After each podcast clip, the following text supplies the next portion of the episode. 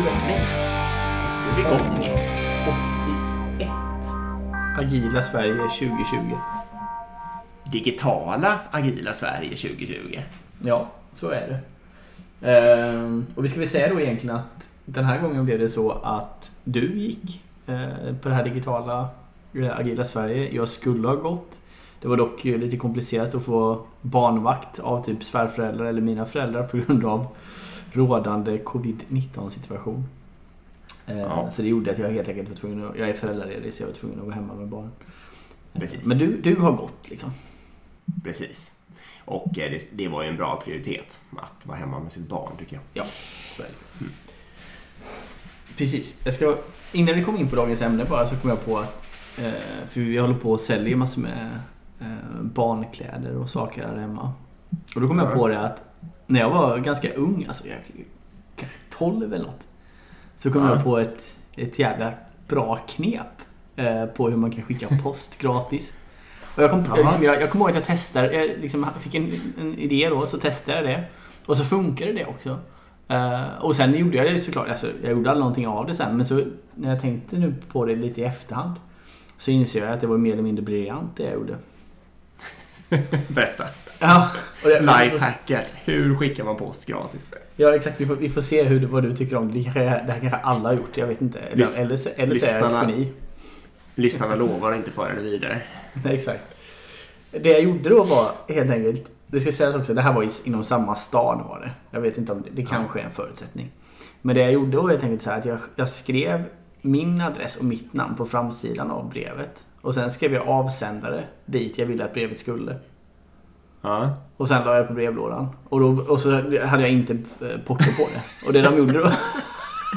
Fy fan vad smart. Eller hur? Så det, det, Ja, då gick det tillbaka till avsändaren. Exakt. Och då kom det fram.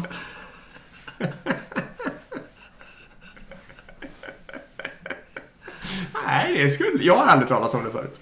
Är det inte Jag tycker det var smart. Nej, Eller hur? Jag har en känsla av att, eh, att det är ganska smart. Eh, Ja. Men, men jag har liksom aldrig pratat med någon om det mer eller mindre sen jag gjorde det. Utan jag bara... Jag, jag skickade hem till en kompis så jag kunde verifiera att, det var, att han fick brevet. Liksom. Ja. Ehm, men jag har inte testat det igen. Det,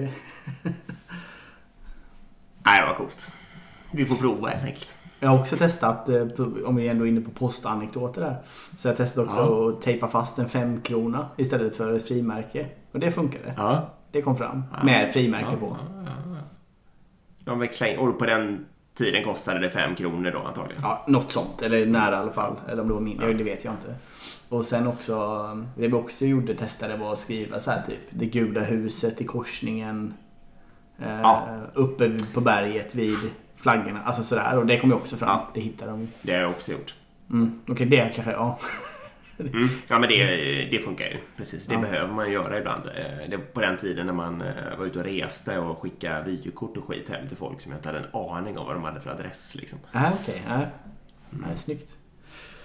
Ja, okej. Det- Nu vet ni hur ni skickar. Jag, jag tror det här måste ske inom samma stad. För det, annars lär det vara konstigt att avsändaren... Om jag skulle skicka post liksom till Umeå från Stockholm så skulle det vara konstigt att brevet är i Stockholm. Kanske, ja lite... Nej, bara prova. Och numera antar jag att de gör så också att de skickar en faktura eh, till Ja, det. Det avsändaren inte, eller till eh, den brevet ska till. så kan det vara. Okej. Ja, det var en side-note.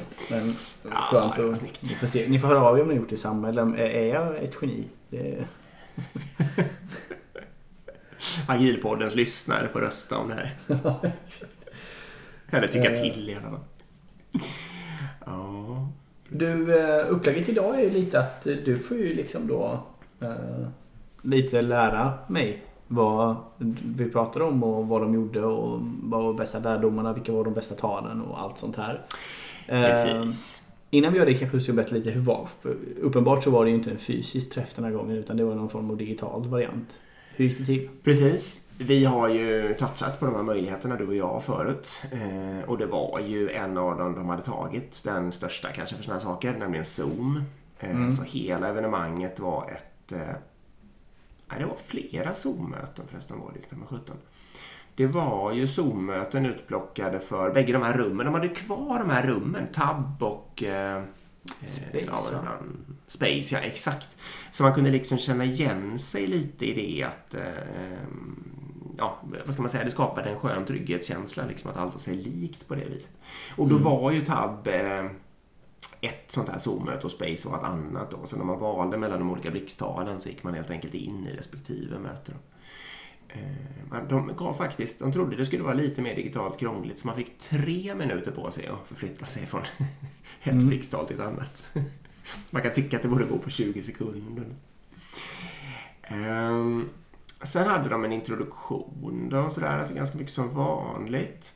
De hade lite då för att försöka ersätta det här äh, kaffedrickandet och det, så hade de ett breakout mingel. Eh, det blev ju då att man kunde inte välja vem man skulle mingla med. Utan det var ju bara fördefinierade grupper. Eller om det var att man kan autogenerera dem i Zoom kanske förresten. Så var det nog. Eh, men det funkade förvånansvärt, eller inte förvånansvärt, alltså. det funkade bra. Alltså man satt eh, där och fick, eller ja, jag gjorde något annat, jag ska berätta det sen också. Men eh, prata med folk och vem är du och vad förväntar du dig av dagen och lite sådana där saker. Hur många var det i sån breakout ungefär då? Nej, det var inte, kan vi ha varit sex, sju, åtta stycken Mm, kanske? Okej. Jag blev eh, igenkänd direkt som eh, Agilpodden av någon i alla fall. Det var så? På rösten, ja. Ja. Som vanligt. Ehm, mm. Sen körde de då, alltså likt ett, ett vanligt Agila Sverige och det var blixttal. Mm. Eh, när det hade varit en del blixttal då körde de mingel med talarna. Det blev lite som en rast eller vad man ska säga då. Så att, eh, man kunde dröja sig kvar i rummet och då skulle, var meningen att alla de talarna som hade pratat i det rummet, eh, liksom, de skulle vara kvar där. Så kunde man fråga vad som helst då. Eh, Eller prata om något annat. Eller då gå och koka kaffe och sånt där om man kände att det var dags för det. Liksom. Mm. Eh, Sen körde de workshops, fyra olika stycken med föranmälan och maxantal. Då. Mhm. Ja, jo, faktiskt. Eh, Jag tror den workshopen som jag var med på, den hade nog egentligen kunnat eh, ta rätt mycket folk. De hade bara inte riktigt hunnit tänka efter liksom. Vad var det för workshop då? Det handlade om makt och maktspel och att vända sånt här som man, alltså om man tycker, vad ska man säga, om man, om man uppfattar sig som negativt behandlad, att, att eh, med olika smarta verktyg eh, få ut något bra av det, eller åtminstone se om det finns en chans att få ut något bra av det. Okej. Och då satt man och ritade på ett papper först, lite så här, alltså följde det här verktyget och sen blev det diskussioner i smågrupper då när man gemensamt fick välja saker från sitt papper liksom. Ehm, Som, ja men det här tycker vi är det mest utmärkande ordet, det vanligt utmärkande ordet av ett negativt möte eller vad det nu var för någonting. Så där. Okej. Och sen fick man utse en talesperson och sen så återsamling i det stora rummet och så in i rapportering och så lite diskussion där. Eh, och det fungerade ju, det fungerade ju bra. Det är klart att Mm. ja, för och nackdelar, men det var absolut ingen katastrof. Eh, sen hade, vi fortsätter med de här formerna då. Den sis, Eller de två sista sakerna, det är två saker kvar här nu. Och den, den näst sista här var kanske den roligaste. Eh, det var Open Space Blind Date Roulette. Open Space Blind Bait Roulette. Okej. Ja. Ja, Vad, exakt. vad är Och det? Då ville de ha, ja, exakt, vad är det? Det är ju då... Eh, eh, de trodde kanske att det skulle bli svårt att fixa en open space. Du vet det här med att man ska pitcha sina Mm. ämnen och det här att man ska gå till ett visst ställe där man vet att just det ämnet ska avhandlas och sådär. Så det hade de abdikerat på och struntade i och så tänkte de istället att vi bestämmer ämnena på förhand. Eller om det var så att man kunde önska ämnen, men man kunde absolut inte önska vilket ämne man skulle hamna på.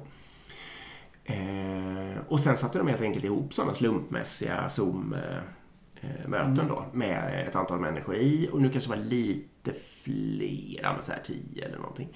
Eh, och så fick man prata om det i tio minuter. Sen bröts det Zoom-mötet så var man klar med den open spacen. Liksom. Eh, funkar jättebra. Det var bra att det inte var så länge. Det kanske blir lite grundare än en vanlig open space. På en vanlig open space kan man ju trigga till eh, tagga liksom maximus på sitt eget ämne och sådär, eller på någon talares ämne och så. Här var kanske det lite mera att man touchade på flera ämnen. Men det var, Mm. jag tyckte det var kul. Men det var helt roulettmässigt så att säga. Så du fick inte bestämma vilket Ja. ämne du ville. Nej. Utan du blev bara inkastad. Ja. Exakt. Jag fick inte bestämma ämne, jag fick inte bestämma vilka jag skulle prata med. Mm. Eh, och sen var det retro och det var ju meningen att det skulle vara något verkt. Var det en del av Zoom? Jag är osäker på det, men det vart i alla fall eh, överfullt eller chokat på något sätt. Så att det, det slutade med att folk skrev i chatten tror jag var de istället. Saker som man ville kasta in i retro. Men det funkar. Okej. Det finns sparat någonstans nu där på Sverige. Mm. Tyvärr inte inspelat på grund av GDPR.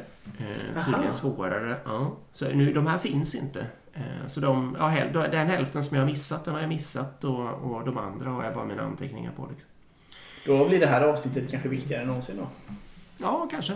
Mm. Eh, Jag tror att eh, helt frivilligt så får ju folk lägga upp material någonstans på Agila Sveriges eh, Mm, Det kan ha varit den här Slack-kanalen till exempel. Så det kan hända att man kan komma åt bilder och sånt. Mm. Men det ska inte vara inspelat. Okej. Ehm, ja, så så var det. Och just det, och sen nedkortat till en dag istället för två. Då.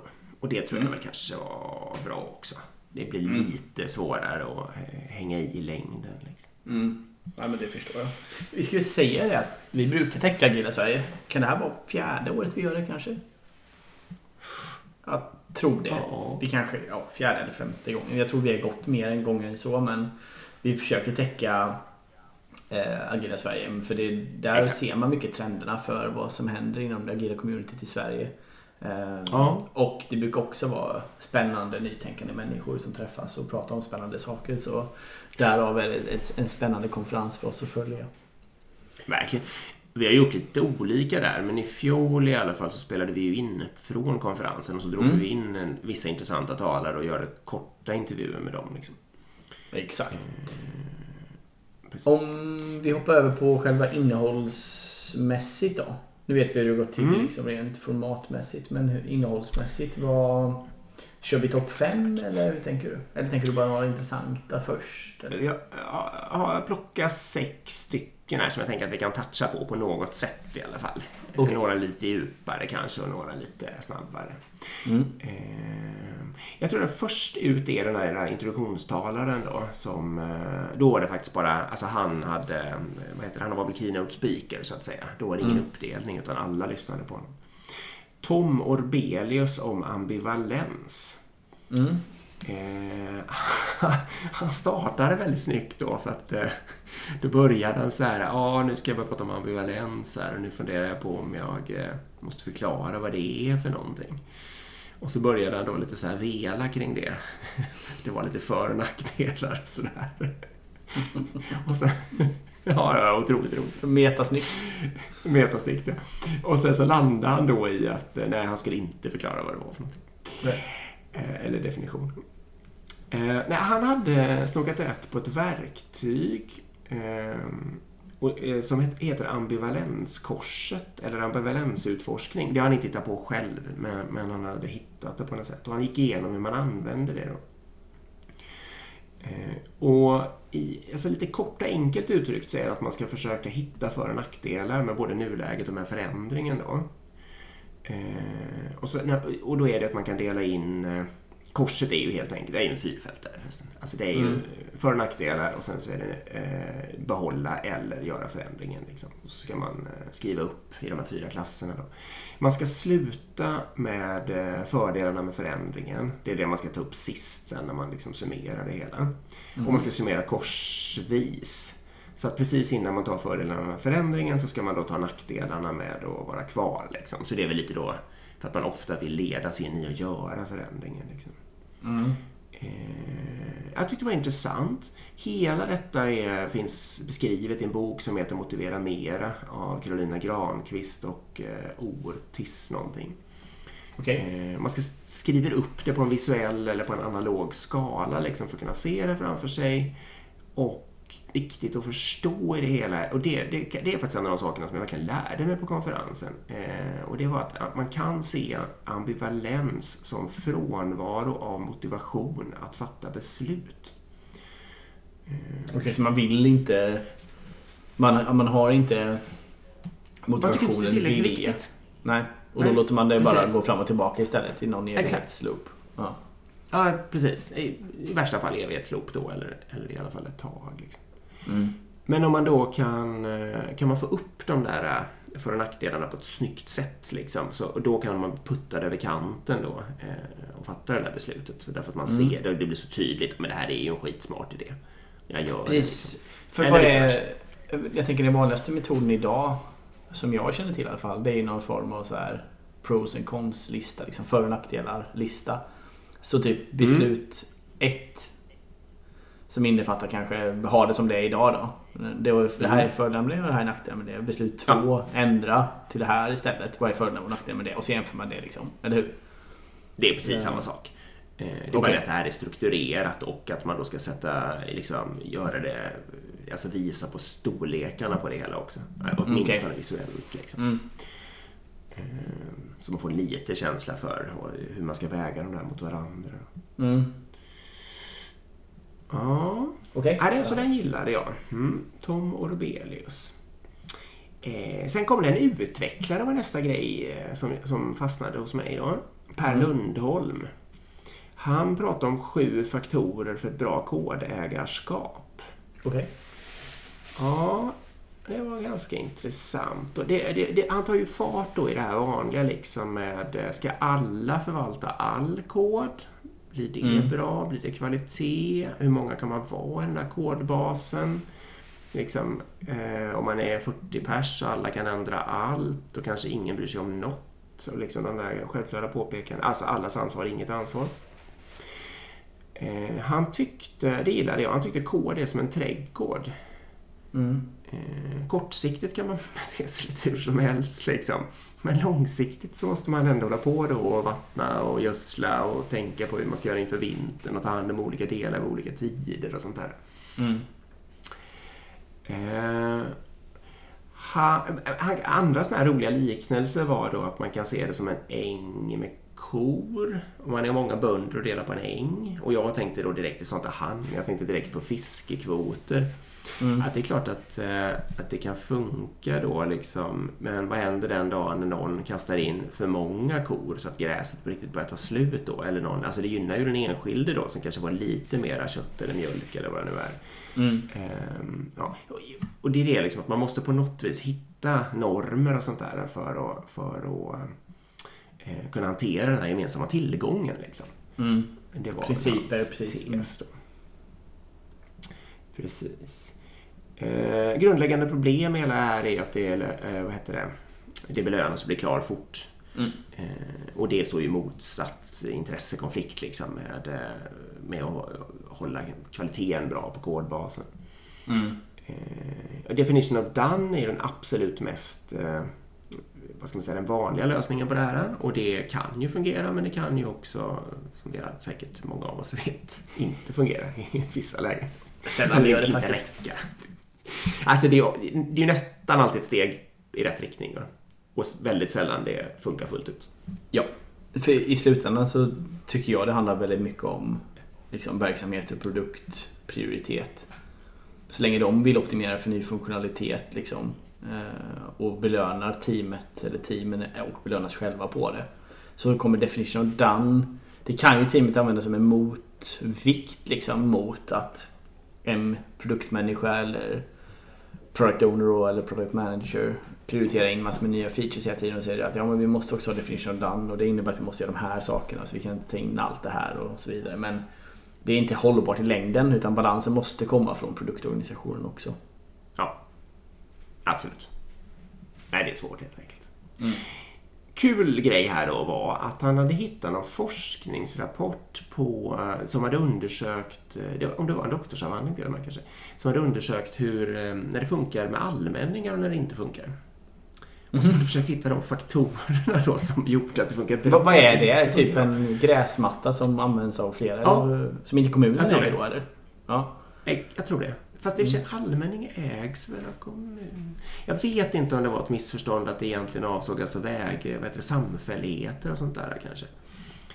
Oklart, men det var någonting liksom just det här när man, när man gemensamt ska ta hand om en, eh, någon form av resurs som alla också vill nyttja. När funkar det, när funkar inte det då? Och då Mm. hade de hittat åtta åtta principer. Den sjunde tror jag det var, alltså den sista var när man hade flera allmänningar.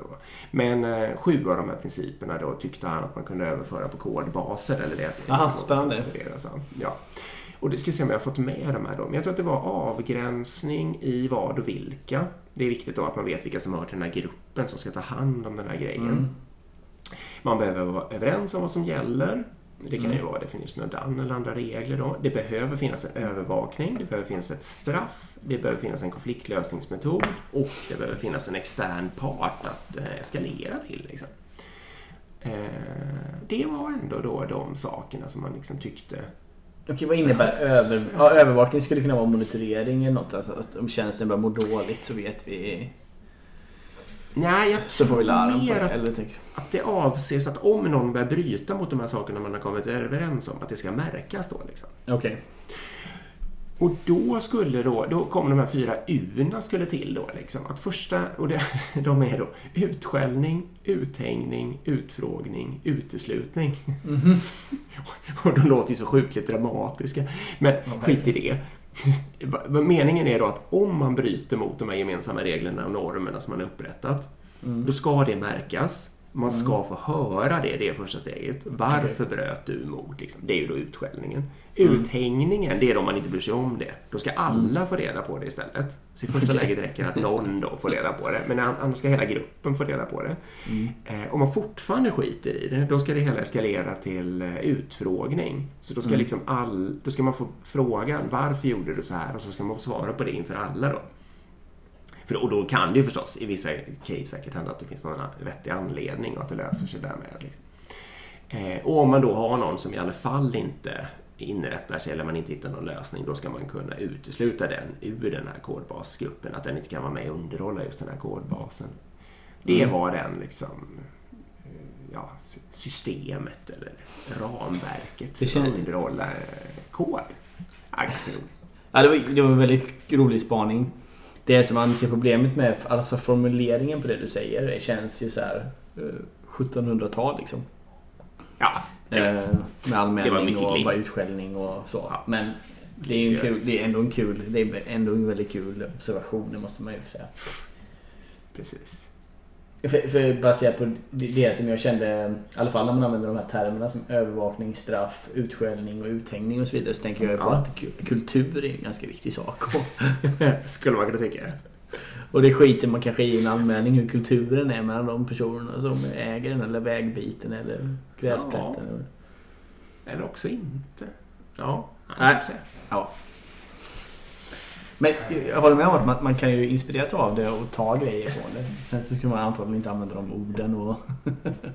Nej, jag tänkte nog väldigt mycket att man kan ju göra de där momenten på något sätt. Men alltså man ska göra dem med, i, med en positiv klang. Mm. Liksom. Men att det ska Precis. hända. Man ska framförallt inte i det tysta bara låta den här kodbasen detoriera och bli sämre och sämre. Liksom. Utan det Nej. är fiffigt att om någon inte har gjort eh, liksom, eh, dokumentation i koden eller eh, om den har slutat att granska. Det kan man ju för sig ha skript som stoppar. Men, ja, vad det nu är för någonting. Att den liksom får frågan. Eller bara så här först, jag, jag ser att du skiter i det här nu och sen, och sen att alla då får reda på att ja, men Kalle han skiter i det här. För han håller på att gå in i väggen. Då kan man ju ta tag i den frågan istället. Liksom. Mm. Ja, så vidare. Nej men visst, absolut. Um, ja.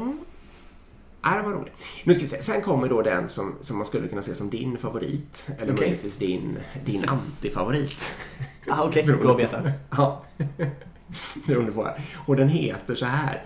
Eh, vad heter appen som tänder lampan i köket? Mm. och det här är ju då, och den, det var Ola Elnestam som pratade om det. Eh, och, och den tar då sin fart i det här.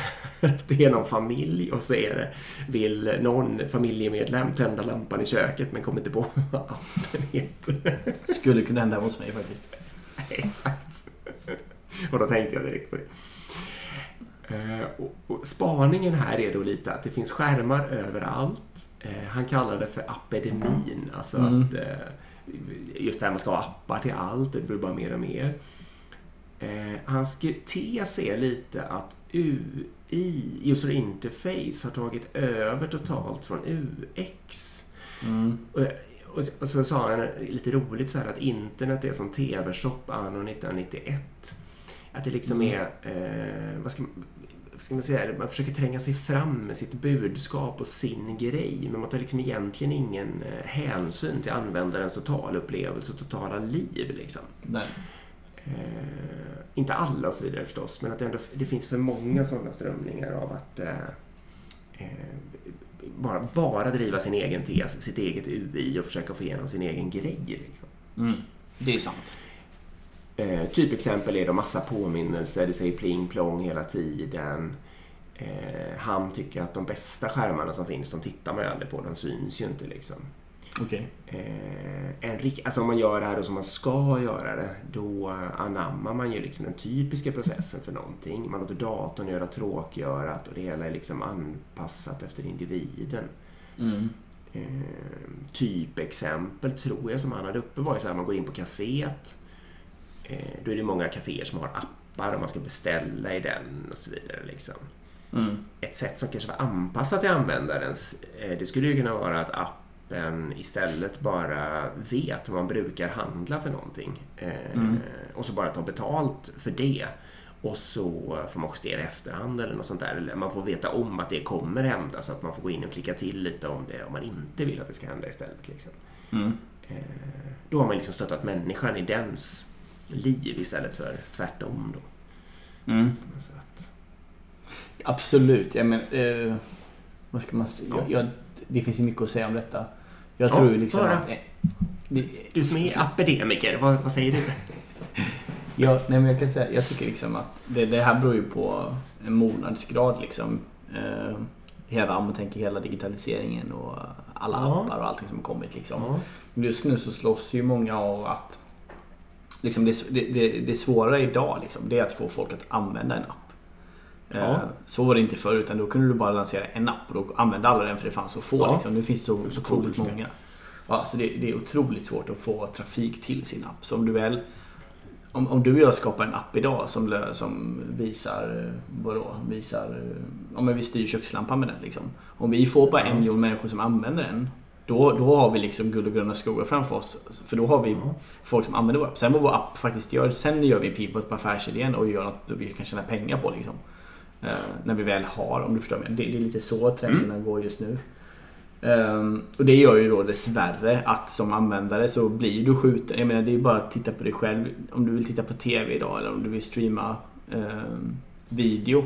Så måste jag ha kanske 5, 6, 7, 8 olika appar för att täcka min såsbehov då. För helt plötsligt vill han kolla på Daniel Tiger och då finns den inte på Netflix men den finns på SVT men den finns inte Mm. på Viaplay men den finns på och så vidare och så vidare. Mm. Ja, sant. Och det är ju inte långsiktigt bra att vi ska ha det så liksom. Nej. Om, ur ett konsumentperspektiv att jag ska ha åtta exakt. för att kolla på TV. Ehm, sen kan jag det är tycka då... hans Ja, tes. Ja. Eh, precis. och, det, och det blir ju så att de slåss ju lite nu. Ehm, och sen så får man ju se vad lösningen blir på det. Om det är en som vinner hela marknaden eller om det kommer en aggregeringstjänst. Jag är ju fortfarande, på tal bara nu nördar vi in på det här, men det här är ett hjärte, hjärtefråga. Men jag, ju, jag, jag skulle fortfarande kunna tänka mig att betala för en aggregeringstjänst om vi tar då till exempel streama video.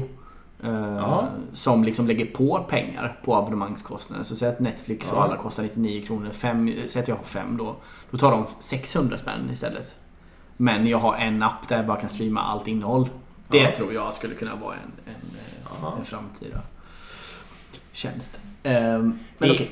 Det är Ja. ju lite som eh, alltså Hotels.com eller eh, Momondo för flygresor eller något sånt där i praktiken. Mm. Exakt. Mm. Ehm, och, men sen, sen det jag stör mig på när det kommer till den här digitaliseringen Ja. eller apedemin. Eh, det är ju att, eh, att man, man gör ju det alldeles för avancerat. Jag menar till exempel Ja. Eh, vi, att ha en app till förskolan. Liksom. Det, för mig är det helt vansinnigt. Eh, varför ska jag ha en app för att lämna mitt barn på förskola? Liksom? Och sen dessutom så är de ju helt värdelösa de här jävla apparna. Det är inte så att om, om, om man på Nej, riktigt skulle... inte så bra. Nej. Nu vägrar jag ju använda dem av princip själv så jag är ju aldrig inne i dem. Men ehm, om det nu skulle liksom, om, om man nu går in och tittar i den så är det ju liksom anslagstavlor och det är bla bla bla. Och de, det är ju Ja. ingen information i dem. Liksom. De, de orkar ju inte hålla det här uppdaterat. Liksom. Nej. Och min son och dotter då har ju egna såna här eh, sidor där de bara bilder på dem och sånt. Det är ju bara tomt för de orkar inte. Så liksom 80% av den här lappen är tom. Och sen någonstans Ja. under någon smart flik, där ligger typ att imorgon ska det regna till mig i gummistövlar liksom. Ja, det, det är något så jävligt dumt det där. Eh, Det är lite som de här verktygen som man ska spara arkitektur i. Eh, nu- Det finns 70 miljarder jävla ställen och connections och skit. Men det är ingen Ja. som orkar sitta och hålla på och underhålla det hela. Nej. liksom. De är alldeles för avancerade. Om, om man nu skulle göra en förskoleapp då, då är det ju bara en sida. Det här är information. Vi ska göra utflykt på Ja. onsdag. That's it, liksom. Veckobrevet liksom. Ja. Skulle man kunna ta, få i bilarna. Liksom. Men Nej, absolut inte någon som helst mer funktionalitet. Dagens roligaste apphistoria måste vi ta också. Idag är alltså när är det vi spelar in här, det är ju i juni då den 15 eller vad det nu är för något. Mm. Eh, Det är ju den här härliga eh, appen som man ska boka sina corona Mm. antikroppstester i. Alltid öppen. Alltid Exakt. öppen. De har ju ett bästa namnet i universum. Ja. Alltid öppet. Och sen så har de världens driftsproblem och den har inte funkat på hela dagen sen jag öppnade. Totalt stängd. Det är som att skapa en bilmodell som heter Krockar aldrig eller en båt som heter Iceberg Safe eller något sånt där. Liksom. Det är, så, det är helt, det är som gjort för att misslyckas. Ja, det är, det- det är ju verkligen. Eh, sen ska man ju säga då att ur ett marknads, marknadsföringsperspektiv så är det ju briljant. För jag, menar, jag hade aldrig hört om appen innan. Ingen hade hört om den där jävla appen. Och helt plötsligt så står det på... Alla. Exakt. Så bara går de in imorgon och Sant. så funkar den där appen Sant. liksom. Men... men eh, Mycket eh, gratis airtime. Ja. Men det finns, vi borde ta ett avsnitt om appar generellt framöver och ha med någon person som är duktig på det. För det, det är ganska intressant att kolla lite trendspaning. Vad är vi om 5-10 år när det gäller det här? Ja. Eh, jag tror vi har eh, en lång väg att vandra fortfarande. Ja, och det skulle vara, det skulle vara roligt. Någon, någon lite appfrälst människa så skulle vi kunna ha den här dialogen med när väljer man app, när väljer man eh, webbgränssnitt. Det tycker Mm. jag är en ganska intressant fråga. Det har jag själv ingen riktigt... Alltså min, min, min intuitiva känsla säger mig ju att jag hellre skiter i att tanka hem appar och hellre eh, använder webbgränssnitt när det Ja. går. Men varför tänker jag så egentligen? Ja, det är väl för att slippa installera dem.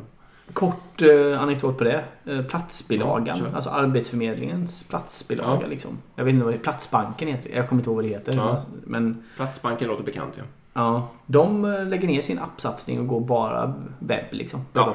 Gud vad bra. Det är ju högsta betyg där. Mycket Ja, det kanske är så. Ja, det, ja. Mm. Ja, jag tycker nog det på, så, på sådana saker. Det finns ingen anledning. Liksom. De får väl svårt att konkurrera med LinkedIn och de här som blir starka på liksom CV-databaser och jobb. Liksom. Men okej, det var lite sidonot. Det kanske är en trendspaning då. Deappifiering. Mm. Eh, Ja, kanske. Då ska, jag, ska Ola ha eh, cred där. mm, verkligen. Bra spanat. Mm.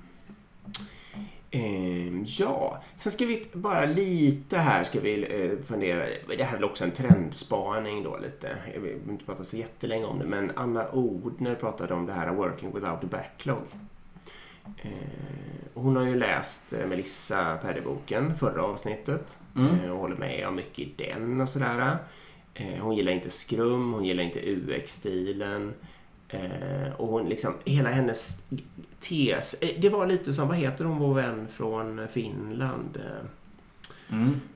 de hade väl ingen backlog heller, de Marit. återskapade ju back, just det, återskapade ju backloggen varje, inför varje Iteration. sprint liksom. Mm. Exakt. Det var samma tes här då. Mm.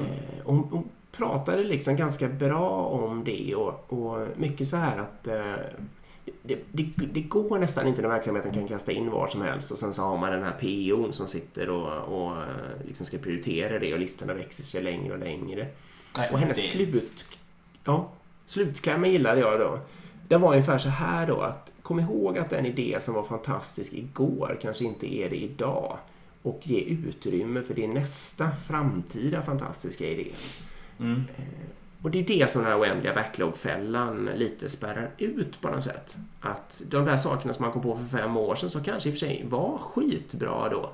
De ligger liksom i vägen nu och greglar för, för det som man borde vin, liksom, vinna med i framtiden. Mm. Mm. Jo, man får också tänka att ett utvecklingsteam är ju alltid per definition sena. Eh, Ja, man hinner aldrig så mycket som man vill riktigt. Nej. Nej, precis. Och det till produktionssättning är ju aldrig tillräckligt snabbt. För ofta är det så här att den här idén vill vi sätta idag i produktion. Men vi Ja. måste bygga den och då blir det ledtid liksom. Så baserat på det så blir ju saker snabbt gammalt alltså. Det, det ska man verkligen ha med sig. Exakt. Och har man då har det tankesättet att jobba utan backlog, då eh, kommer man väldigt mycket ur den fällan. Då. Många är ju rädda där att det ska bli historielöst, att folk inte ska veta när deras grej kommer och whatnot. Och det är ju för Mm. sig sant. Historielöst behöver det ju inte bli, för det går ju att leta. Man kan ju ha liksom ställen man kan leta på i alla fall. Men att folk inte vet när deras grej kommer är ju sant. Men jag ser det lite som den här projektdefinitionstryggheten. Liksom. Mm. Det är en plan som inte är värd ett skit, eh, men, men som, man, som man håller sig i, ungefär som en regndans eller något sånt där. Ja. Eh, men, men egentligen är det ju ingen... Alltså bara för att ens grej står på plats 32, liksom. Vad säger det? Nej, då är det bättre att få commitment från teamet som säger att ja men din, ditt problem kommer vi lösa i det här kvartalet eller den här månaden. Ja, något Eh, sånt. Sen exakt vilken iteration det blir, det vet vi inte än och vad som händer då. Men vår ambition och prioritet är att lösa det. Nej, men precis. Det kanske man kan få utan att ligger i backloggen liksom. Det, att ligger i backloggen och ligger i någon form av utlagd plan är ju som du säger en falsk trygghet bara. Ja, Eh. oftast är det ju det. Om man inte har väldigt bra koll, liksom. Mm. Men då utvecklar man ju något skit som inte behöver göras antagligen i alla fall. Annars hade man inte haft så bra koll. Nej, precis. Det argumentet jag har också är ju det här med att ja, men det är lite disrespect då mot kanske folk som har rapporterat in saker de vill ha, att man tar bort det. Ehm, Mm. Man tycker liksom att nej, men den borde ligga. Så om någon frågar sen två månader senare vad hände med min smarta idé? Ja men den ligger här i backloggen. Liksom. Här är länken Mm. till den. Du kan titta. Det, det känns bra då liksom. Och det kan vara kommentarer där i att ja, men det här är ganska stort utvecklingsjobb så därför väntar vi lite. Eller, och så vidare. Och så Mm. vidare. Men jag, jag är stort fan av att ganska ofta gå in och säga att allt som är mer än en eller två månader gammalt i den här backloggen borde vi bara ta bort och slänga. Ja, alltså jag är fine med att man kan ha en idédatabas eh, som man kan Mm. söka i. Det är, det är okej. Man kan ha en tunna där man bara kastar ner alla de där grejerna. Kalla dem vad du vill. Men ja, idédatabas har ett ganska bra namn. Eh, och sen om man, om man vet, alltså man får lite komplicerade idéer eller om man undrar hur är den här en populär idé och så vidare. Då kan man ju söka i där och se om man får många liknande och hur de hade formulerat sig och sånt där. Liksom. Eh, Men, det, men då tycker jag inte man ska... Den ska man bara titta i när man alltså aktivt helt plötsligt blir intresserad. Man ska inte sitta och grooma den och hålla ordning på den och sortera den och hålla på liksom. Eh, Så som jag ser på det. Ja, Nej, men det är det är- spännande. Det, det är Trend. Mm, helt klart trend. Precis, långa komplicerade backlogs. eh, Bort med dem. Ut, exakt. Eh, sen en till som vi ska nämna lite på tror jag är Thomas Björkholm. Han pratade om intent-based leadership. Mhm. Eh, alltså avsiktsbaserat ledarskap. Okej, vad innebär det? Ja, det är lite likt servant leadership då, tycker det är, Jag skulle nog till och med kalla det för det. Liksom. Men intent-based är ju att man, man jobbar väldigt mycket med att eh, eh, tydliggöra sitt syfte med att förklara varför hela tiden saker och ting händer och sen får folk tänka själva då. Det är Mm. det det betyder liksom. Eh, här kommer den här uh, ubåtskaptensanekdoten och det, det finns ju människor som kan återge den här bättre än mig. Jag har hört den flera gånger. men Bara, ni får väl googla men lite snabbt är det då eh, en kille som heter David Market som har skrivit en bok som heter Turn the Ship Around. Eh, han var ubåtskapten, han skulle gå på någon viss modell av båt eh, som hette Olympia tror jag och så i sista sekund så fick han reda på att nej, det blir en Santa Fe för dig istället. Mm. Och då var liksom det gamla ledarskapet väldigt så här att eh, kaptenen skulle bestämma allt i detalj. Eh, och då när han klev på den här och började testa det då, då funkade ju inte det alls. Jag har till och med hört, tidigare hört en variant av den här storyn som gick som att han gav order om eh, två tredjedels fart eller något sånt där i maskin och så vidarebefordrade hans eh, personer som stod bredvid då den här ordern. Liksom. Och sen efter en stund, alla stod och skruvade på sig, så visade det sig att den där, eh, det, var in, det gick inte att välja två tredjedels fart. Mhm. Eh, Och då, och då var det så här, jaha, okej, varför sa ni inte det liksom? Ja, men du gav ju Mm. orden. Ja. Och då, där började de då nysta upp det hela och inse att ja, men det här sortens ledarskap funkar ju inte här. Så han jobbar då superaktivt med att eh, liksom förklara varför och va- va- varför gör vi de här olika operationerna och så vidare. Eh, och det enda han behöll den direkta makten över var att avfyra vapnen. Eh, och då ledde det här till exempel då till att alla ville förnya sina kontrakt när, när de gick ut och var kvar på den här båten. Mm. Eh, det hade tydligen varit 10% historiskt som ville det. De andra ville bort därifrån. Liksom. Mm. Eh, och den här kulturen levde vidare även efter att han hade slutat och så. Då, så att den, den var liksom byggd, eh, Mm. vad ska man säga, stabilt eller livskraftigt. Eh, om jag ska säga vad en enda sån var liksom sentensen, alltså kärnan i hans, eh, det var så här att av någon anledning så eh, dök frågan upp så här. Det stod i, i kockens instruktioner att det skulle vara ris till en viss måltid Mm. så hade de både brunt och vitt. Eh, och då gick han på något sätt till kaptenen och frågade vad ska jag ta för någonting? Och här kan man ju då tänka sig att man bara säger välj själv. Eh, Mm. Det var faktiskt min egen, tanken dök ju direkt upp i mitt eget huvud då liksom. Eh, det är ett enkelt sätt att se ur den på. Eh, men det han gjorde då som lite... Min spontana är att rösta. Ja. Ja, det är ju en annan. Det är ju, en, det är ju helt klart en lite annan touch på det hela då. Men vad han gjorde i det här fallet och lite det som är liksom kärnan kanske i, den här, i det här intent-based ledarskapet, det är då att han istället ställde frågan eh, vad är det för kriterier som det här beslutet ska tas på?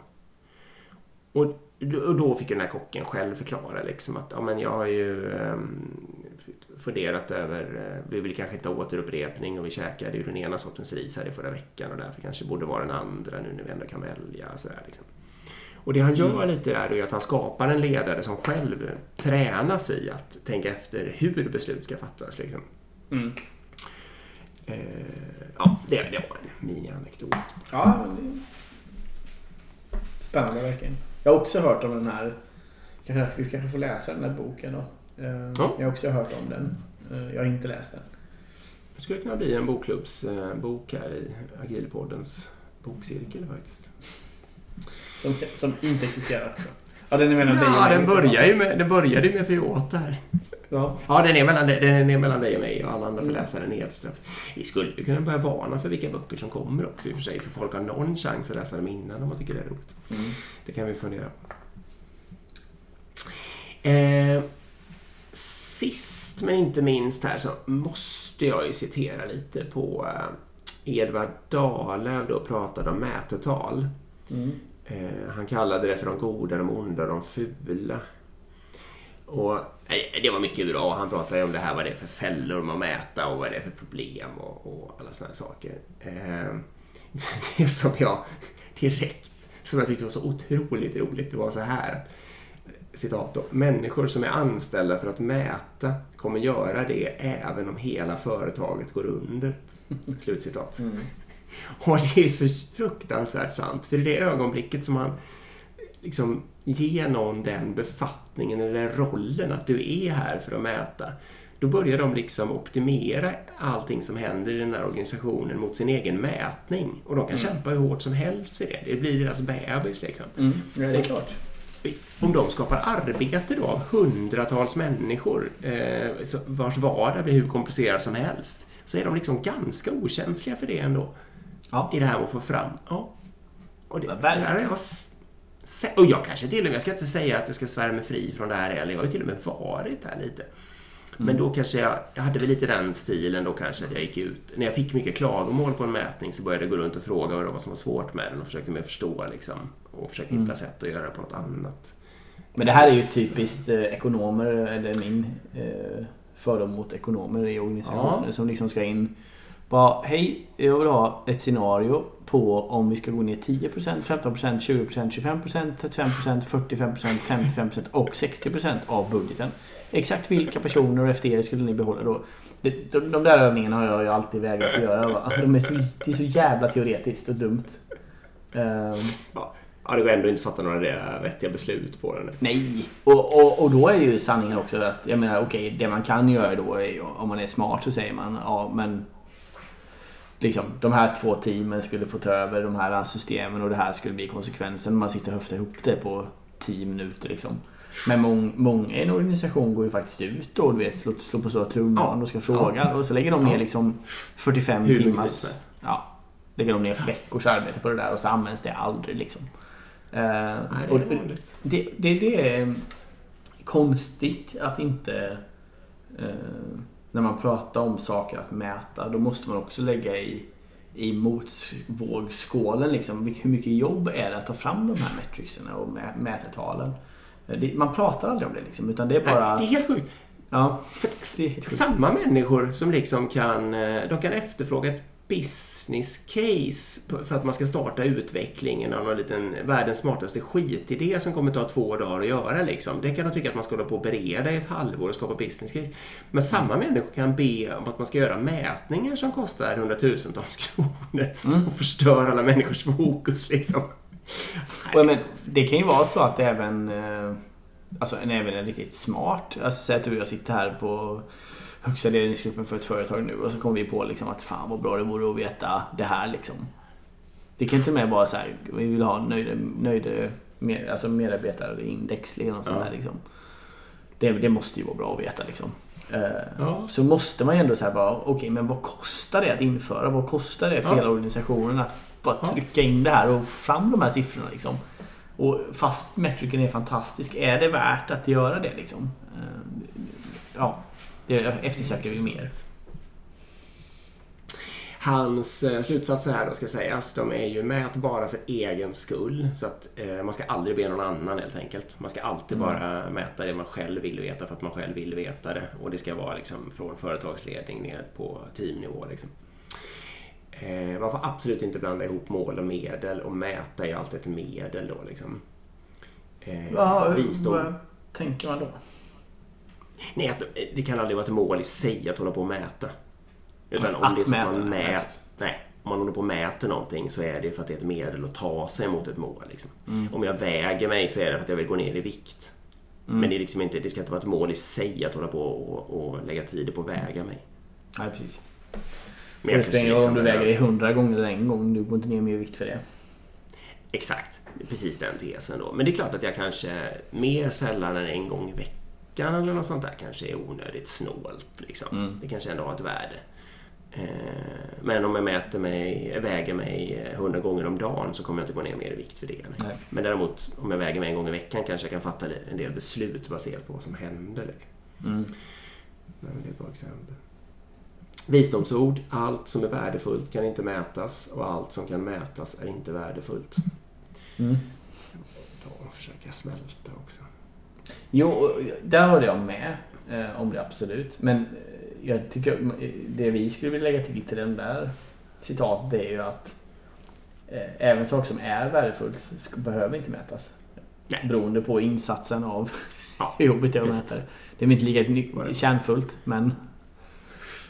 Nej, men absolut. Det är mycket. Mätträsket är faktiskt det är en klassisk fälla i många sammanhang. Det är bra att ja. de tog upp det här, tycker jag. Mm. Verkligen. Ja, det var de jag hade tänkt att prata om. Ja, kul. Jag tänkte på... Ja. Nu har du då... Nu har du då gått i alla fall på X mm. antal fysiska Agila Sverige och du har även gått på ett digitalt. Mm. Hur är liksom energiboosten efter? Var det, fick du ut samma känsla och så eller var, var det annorlunda och bättre och sämre? Eller berätta. Det är annorlunda. Ehm, jag vill inte döma så här att det är bättre och sämre och så, utan det är helt enkelt annorlunda. Jag tycker absolut att det går att göra så här och att det blir skitbra liksom. Ehm, det måste jag ju säga. Ehm, jag tycker det är bra att de kör det kortare. Typiska fördelar med det här kan ju vara sånt där som att man faktiskt på riktigt kan göra andra saker samtidigt. Och då menar jag inte andra saker, man kan inte sitta och jobba och sånt där liksom. Men däremot kan, eh, alltså min dag började ju i Hammarbybacken med min backträning. Mm. Eh, och den hade jag under introt och till och med under minglet så höll jag på med den och då fick jag liksom stanna upp i backen när jag ville säga saker. Men att lyssna och vara med dem på det viset var inga som helst problem. Liksom. Mm. Eh, senare under dagen när det bara var blixttal och lyssna på så låg jag i badet en stund. Mm. Eh, man tar liksom till såna där saker för att eh, Ja, vad ska man säga? För att annars sitter man ju bara och stirrar in i en skärm hela dagen. Det blir liksom inte... Ja. Ehm, Så jag skulle säga att det är för och nackdelar. Jag tycker inte att det liksom fullt ut... Jag tycker inte att det är en no-brainer att man för evigt skulle ersätta det fysiska utan jag tycker fortfarande att det fysiska är jätteroligt om det går att Mm. arrangera det. Men det går verkligen att göra den här sortens eh, konferenser också. Mm. Digitala Sveriges eh, ambition nu det är att köra en fysisk eh, i höst istället, i november. finns inte datum. Asså, det är, ja, mm, så det är meningen. Och det, är ny, det kommer att vara ny anmälan och ny allting och komma om eh, när de biljetterna släpps. Så det blir säkert huggsexa på dem och så vidare. Kul. Hoppas vi på att vi får komma dit också då. Ja, precis. Det får vi försöka att terränga oss med. Mm. Jag tänkte, min spaning här på hela Agila Sverige, det är ju kanske möjligtvis att det är de här kringgrejerna. Alltså att det är mjuka, de, de som jag nu har fastnat för här, är inte det liksom att de är mera trendspanande, mjuka grejer, alltså kringgrejer som inte är så himla nära de agila metoderna och sådär. Mm. Eh, backlog bort, mäta är dumt, eh, använda de här verktygen för eh, positivt och negativt eller eh, använda det här verktyget för att komma över sin ambivalens och sånt. Liksom. Mm. Att agil-communityt är på väg att bredda sig kanske. Mm. Det kanske är min, Okej. min totala Ja, precis. Hur var, var det några diskussioner kring Safe och Ingenting. hur långt ska en sprint vara? Nej. Nej, precis. Det är sånt som det inte var liksom. Nej. Ehm, Det är klart att jag inte... Jag har ju läst hela programmet och jag, hade det stått något om Safe hade jag nog reagerat på det. Så det tror jag inte att det gjorde. Ehm, Nej. Det hade det är klart att det... Ja, ja, det hade jag nog gått på för skojs skull.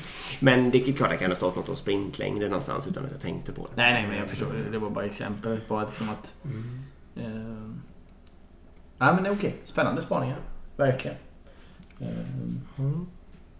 Som sagt, oftast så brukar vi säga att man kan gå in på Youtube och kolla på dem då, men det blir svårt detta år. Eh, Ja, Ja, det är kört. Ni får lyssna Ja. på det här avsnittet. Och... om och om igen. om och om igen. Försöka se framför er vad som kan ha hänt kring, kring Ricks anteckning. Exakt. Eh, Nej men superbra text tycker jag. Det var roligt att få höra. Kul att... Ja, bra.